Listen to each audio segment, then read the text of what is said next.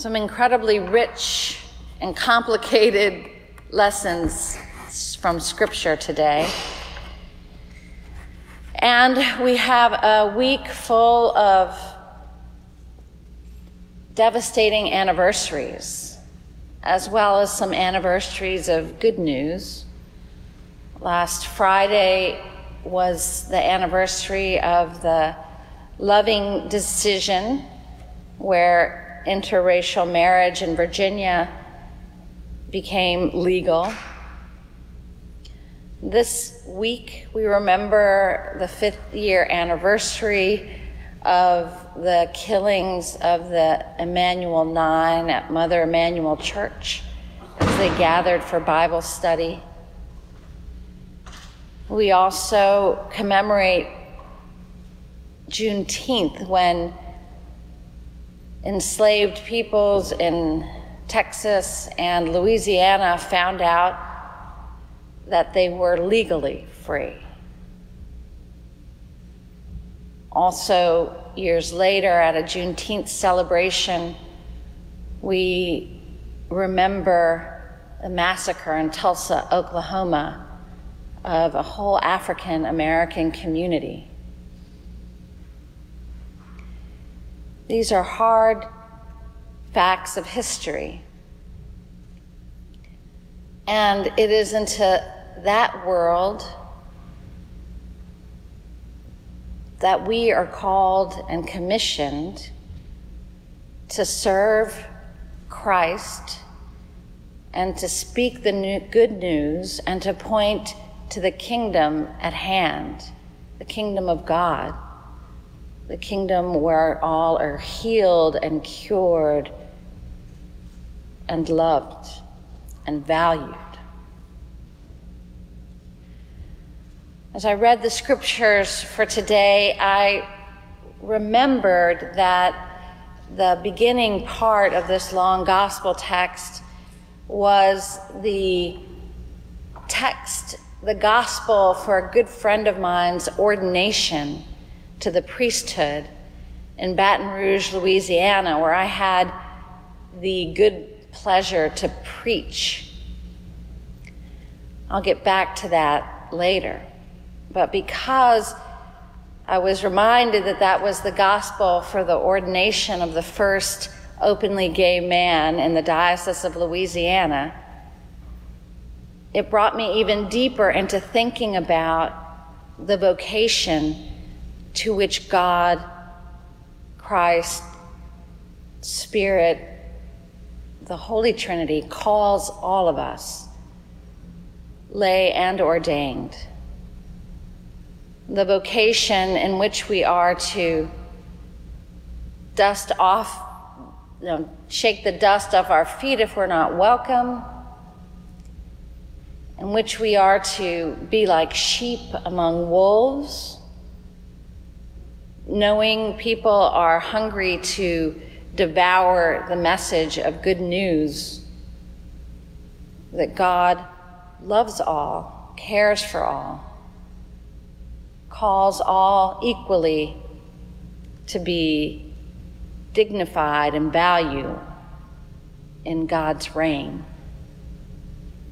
A vocation of transforming the crosses of this life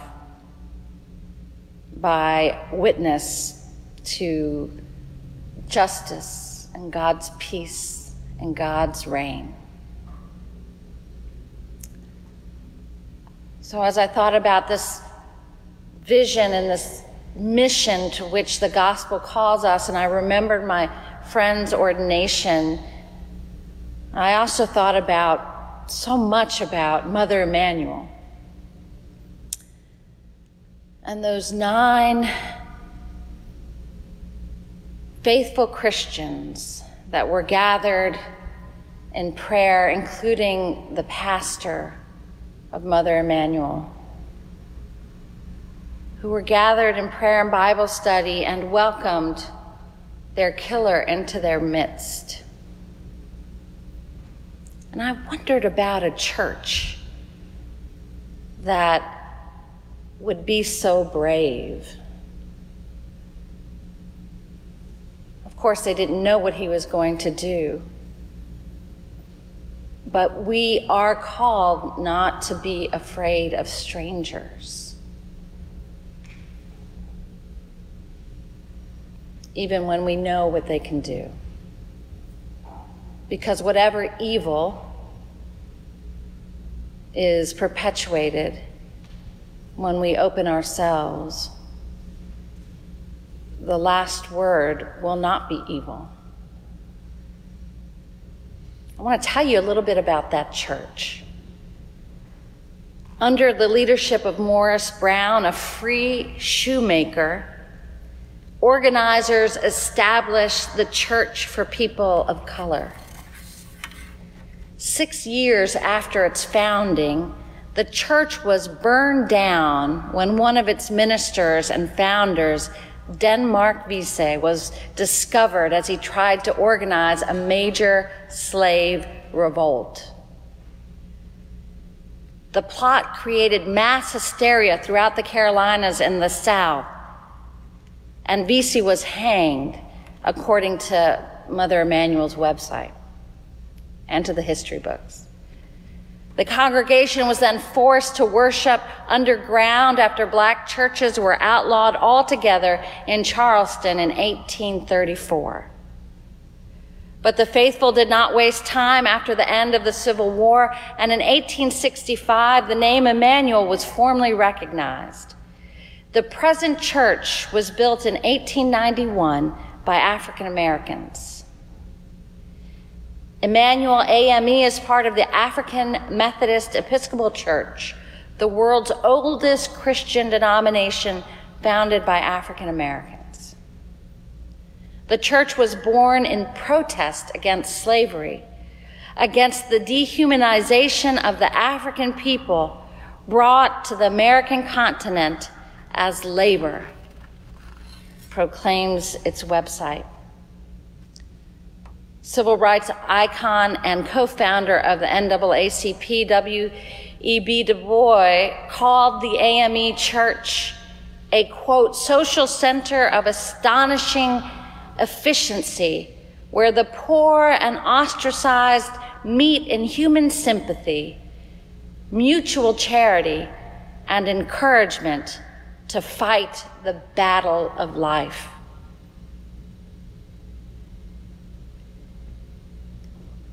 The martyrs of AME, Emanuel AME, in South Carolina, have the last word. For their roots, the roots of their faith, are deeply grounded in a church that has known suffering, that has known intense suffering. St. Paul, in his letter to the Romans today, says, We boast in our suffering because suffering produces endurance or character, which then produces hope. Suffering, character, endurance, hope Their lives are the ones we look to when we thought, as I did, that there was no way in my lifetime that Confederate flags would be taken down off of the state capitol in states like Georgia, South Carolina, other places. And yet, because of their martyrdom, that symbol of hate was finally taken down.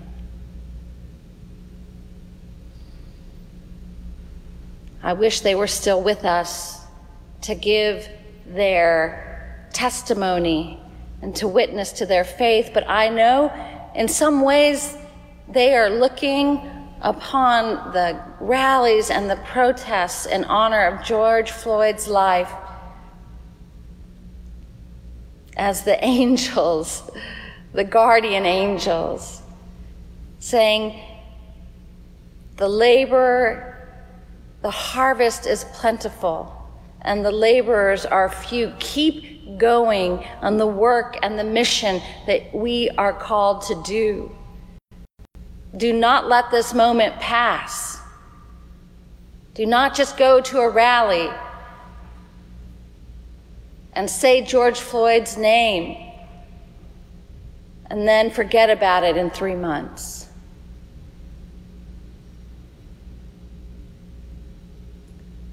Suffering builds character, which gives endurance, which leads us to hope in the love of God, which is poured out in the Holy Spirit things can change, even when we despair that they never will. And even when evil is so strong in the hearts of some people that they would enter a Bible study and massacre its participants. Sarah had given up hope she had done some incredibly evil things in her time. She had given up hope that God would bless her with a child, and so she laughed when the angels said that she would conceive and bear a child. Maybe she laughed because she thought she didn't deserve it. Maybe she had forgotten what God can do and what God does, even for the undeserving. And of course, God had the last word. And out of that despair or lack of hope brought the child of life, whose first name means that laughter and that smile when a newborn is born. going back to my friend, he, um, Tommy Dillon, some of you at Trinity know him, know of him. We met at seminary. I was in my last year of my Master's of Divinity, and he was getting his second degree in liturgy. We graduated at the same time together, but because he was sponsored by the Diocese of Louisiana, which at that time would not ordain an openly gay person, his ordination was opposed. Uh, his church, where he grew up, St. Luke's in Baton Rouge, would not approve him for ordination. There were people who actively opposed ordination, and even later, there were people that said the church needed to be cleansed because of the presence of a gay man. I was ordained in 1996, but it took Tommy eight years, I think, withstanding that kind of vilification to break that barrier and be ordained at the very church where people had said that his presence was unwanted as an ordained person, the very church where he grew up and was formed in the faith. I had despaired that he would ever be ordained. He wouldn't, he wanted to be ordained there where he had been formed. And I kept trying to say, come to El Salvador, go to Washington. But he wanted to be ordained where he was formed.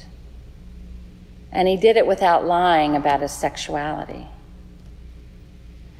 And now he is a rector of a parish in Baton Rouge the first openly gay rector of a parish in Baton Rouge, which I never could have imagined even as he was being ordained. So that discrimination, that suffering that he endured, People called him terrible things. That suffering that he endured brought character, built endurance, and even today brings hope. June is Pride Month as well.